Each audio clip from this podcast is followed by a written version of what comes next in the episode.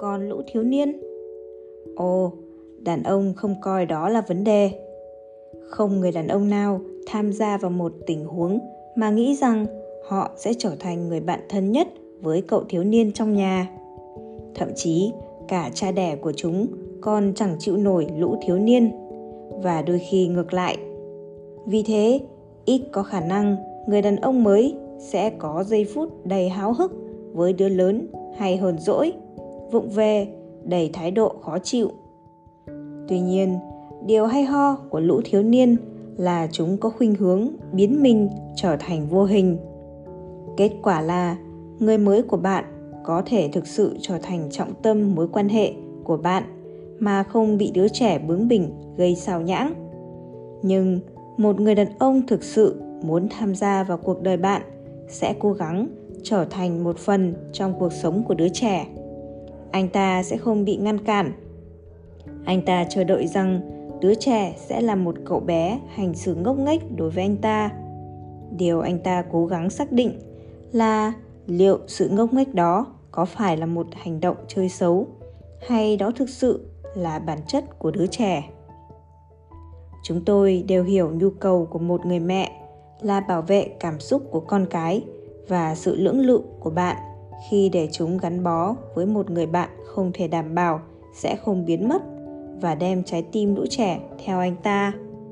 Tương tự như vậy, chúng tôi hiểu tầm quan trọng của việc bạn không tự biến mình thành người có vẻ nhanh chóng thay đổi đàn ông, suốt ngày đem đàn ông về nhà như thể phòng khách nhà bạn là bến xe buýt.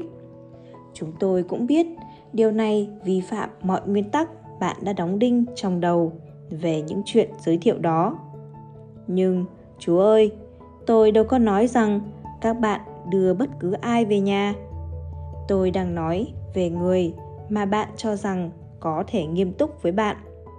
Và đừng lo về chuyện liệu anh ta có nghĩ rằng bạn muốn trói anh ta hoặc chỉ đơn thuần tìm kiếm một gã khờ để lấp vào vị trí mà bố lũ nhóc đã thất bại. Những người mẹ đơn thân trên khắp hành tinh này đã tự thuyết phục mình với bản năng tự nhiên là người chăm sóc và bảo vệ ở mức độ cao nhất rằng việc cho phép những người đàn ông họ mới gặp lại gần lũ trẻ là điều không an toàn. Nhưng thưa các quý cô, đây là bí mật. Đó chính xác là điều những người đã viết ra những quyển sách nguyên tắc mà các bạn vẫn theo, muốn các bạn tin. Phụ nữ sống với nỗi e sợ đó bởi vì đàn ông dự định chơi bời với bạn sẽ lừa bạn nghĩ theo cách này. Chừng nào bạn tin điều đó, chúng tôi sẽ giữ cho trò chơi sống động cho tới khi chúng tôi có được điều chúng tôi muốn mà không có nghĩa vụ nào. Nếu bạn thực sự muốn có một người đàn ông tốt trong đời, nếu bạn đã cầu xin Chúa ban cho bạn một gia đình, bạn phải ngừng tất cả những suy nghĩ ngốc nghếch và hãy giới thiệu người đàn ông này với lũ trẻ để bạn có thể tìm hiểu rõ hơn về anh ta. Những người đàn ông trung thực trong chúng tôi biết rằng một phụ nữ có con nhỏ là một món trọn gói, và chúng tôi hiểu rằng bạn là một người mẹ với các nghĩa vụ đối với con cái trước, đặc biệt nếu bạn nói điều đó ngay từ đầu. Nói thẳng với chúng tôi, em không chỉ tìm kiếm người bạn đời cho chính mình, em cố gắng tạo dựng một liên minh với một người đàn ông sẵn sàng làm người đứng đầu gia đình này. Bạn hiểu rằng một tuyên bố như vậy nghĩa là thế nào? Điều đó, các bạn thân mến, là một yêu cầu. Bạn đã nói với anh ta một cách dễ thương, không quá tế nhị, nhưng ngọt ngào, rằng cách duy nhất để người đàn ông trở thành một phần trong cuộc đời bạn là anh ta chấp thuận trở thành một phần trong cuộc đời của lũ trẻ. Một người đàn ông thực thụ sẽ thấy ổn thỏa với điều đó, bởi vì bạn đã nói với anh ta rằng nếu anh ta trở thành một phần trong cuộc đời bạn và lũ trẻ luôn đi cùng nhau, và rằng anh ta sẽ bị loại bỏ nhanh chóng nếu bạn cảm thấy anh ta không phù hợp hoặc không tốt cho lũ trẻ. Với thông tin đó, với yêu cầu của bạn được đặt ra rõ ràng như vậy, anh ta hoặc sẽ chạy mất, hoặc cố gắng tìm cách làm mọi chuyện trở nên hiệu quả. Vì vậy, bạn cứ mời anh ta đi cùng bạn và bọn trẻ tới vườn thú, hoặc mời anh ta tới nhà mẹ bạn để tham dự một bữa tiệc ngoài trời, xem anh ta nói gì, anh ta làm gì. Nếu anh ta nói, không, anh sẽ không tới đó đâu, anh phải xem chương trình trận bóng đêm thứ hai, mà lúc đó mới là thứ bảy. Khi đó, bạn đoán được điều gì? Có lẽ anh ta không phải người dành cho bạn. Thường thì cách một mối quan hệ bắt đầu là dấu hiệu chuẩn xác về cách nó sẽ kết thúc.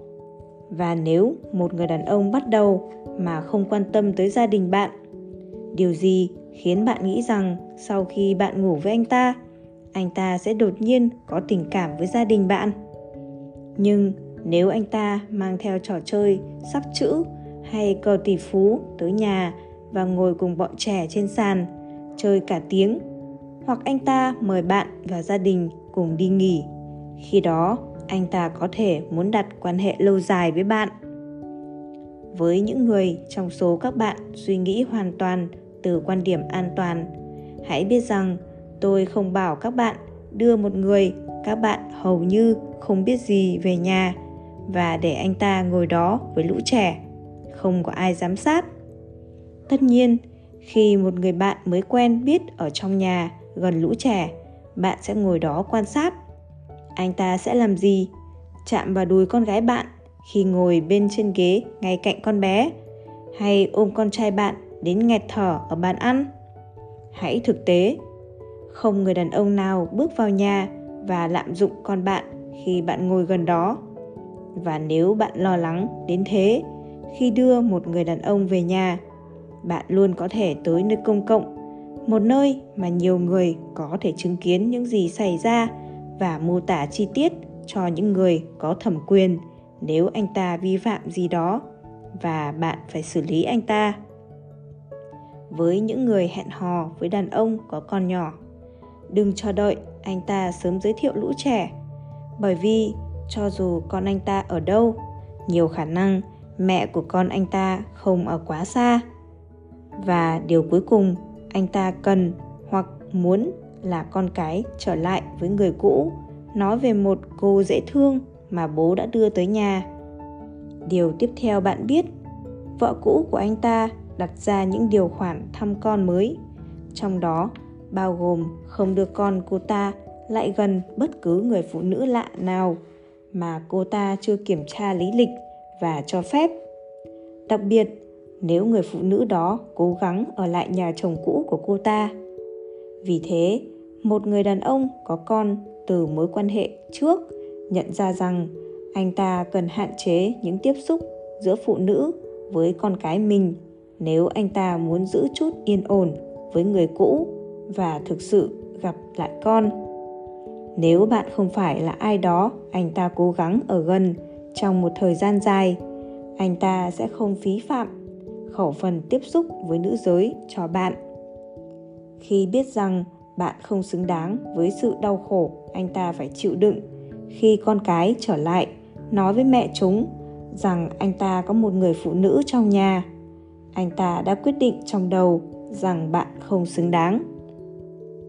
Nếu anh ta đề nghị bạn gặp lũ trẻ, nghĩa là sử dụng tới một trong các khẩu phần tiếp xúc với nữ giới. Hãy chắc chắn điều này. Anh ta đã quyết định bạn xứng đáng với sự đau khổ anh ta phải chịu đựng khi vợ cũ của anh ta nghe được chuyện đó. Anh ta làm thế nào để cho bạn biết bạn phù hợp với hạng mục nào? Nếu sau cuộc hẹn thứ năm, anh ta vẫn nói với bạn, nhân thể, ta sẽ đi chơi vào chủ nhật bởi vì thứ bảy là thời gian anh dành cho bọn trẻ và đó là thời gian duy nhất anh có với chúng. Vì thế, khi đó, anh ta không muốn bạn lại gần chúng. Anh ta nói với bạn rằng bạn không xứng đáng với cơn đau đầu tiềm năng. Nhưng nếu anh ta nói điều gì đó đại loại như anh đón bọn trẻ vào thứ bảy, hay ta đi chơi biển hoặc công viên, khi đó, anh ta nghĩ rằng anh ta có thể tìm ra cách giải quyết với vợ cũ sau. Ngay bây giờ, anh ta chẳng muốn gì hơn là được ở bên bạn và lũ trẻ.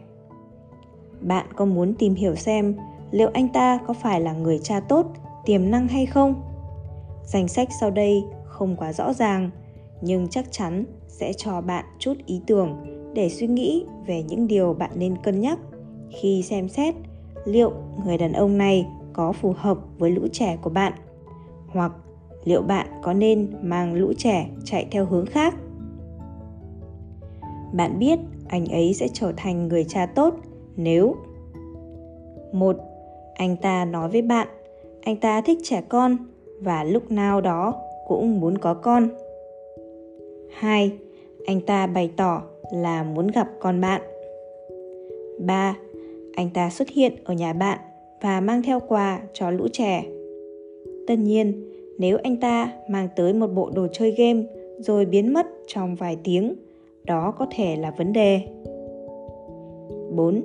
Anh ta để bọn trẻ thấy rằng anh ta thực sự tôn trọng và thích và thậm chí là yêu mẹ chúng. Năm. Anh ta có một cuộc hẹn với bạn và mời các con bạn đi cùng. Sáu. Anh ta đưa bạn và lũ trẻ tới nhà thờ. Bảy. Anh ta có công việc tốt và lịch sử công việc chắc chắn. Tám. Anh ta tử tế với mẹ mình và thường tới thăm bà, nhưng không nên là cậu bé của mẹ. Chín. Các cháu trai và cháu gái anh ta dành khá nhiều thời gian với anh ta. Mười. Anh ta có em nhỏ mà anh ta đã từng giúp bố mẹ chăm sóc hồi trẻ và họ đã trưởng thành vô sự. Mười một. Anh ta có thú nuôi và nó thực sự được cho ăn và chăm sóc. Mười hai. Anh ta giữ nhà cửa sạch sẽ và biết cách nấu vài món ăn ngon lành. Mười ba. Anh ta sẵn sàng về tài chính để chăm sóc cho bạn và con bạn, hoặc anh ta mong muốn điều đó. Mười bốn. Anh ta có thể và sẵn sàng an ủi con bạn khi nó bị đau. Nhưng nếu anh ta bắt đầu thở quá nhanh khi nhìn thấy máu, đây có thể là vấn đề, đặc biệt nếu anh ta đã nói với bạn anh ta là bác sĩ. Mười lăm. Anh ta không ngất xỉu khi nhìn thấy tã trẻ em. Mười sáu. Anh ta có thể lăn lộn chơi với lũ trẻ, cùng nhau phun nước với chúng, bắn vòng ở công viên, lấp mình dưới cát ở bờ biển và thích thú điều đó, mặc dù bạn không muốn anh ta quá hào hứng với việc chơi tiệc trà với lũ búp bê. Mười bảy. Anh ta không phát điên lên khi ai đó làm đổ thức ăn và đồ uống trong xe của anh ta, hoặc để lại dấu chân đầy bùn ở sau lưng ghế. Điều đó cho thấy anh ta không quá quan trọng hóa chuyện lũ trẻ gây bẩn, bởi vì chẳng điều gì làm xe ta mau hỏng hơn là có trẻ con. Những cái ghế của anh ta sẽ cho thấy nội dung của bữa ăn hạnh phúc. Mười tám. Anh ta có thể chịu đựng được trò chơi một đối một với con bạn và thậm chí có thể để nó thắng một lần. Lưu ý, ném vào mặt một đứa trẻ tám tuổi và hét lên "vào mặt mày ấy" không phải là điều một người cha tốt nên làm. Mười chín.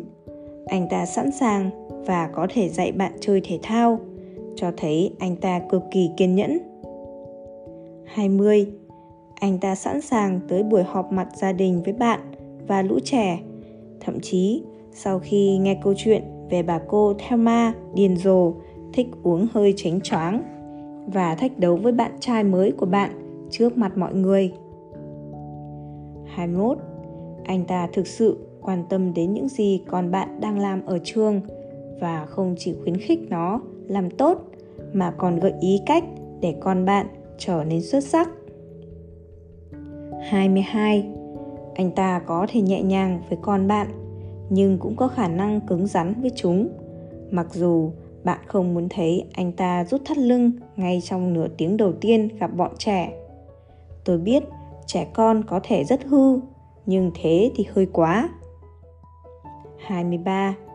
Anh ta có thể tha thứ và thể hiện điều đó, cả khi con bạn làm điều dường như không thể tha thứ được, hoặc ít nhất là có vấn đề.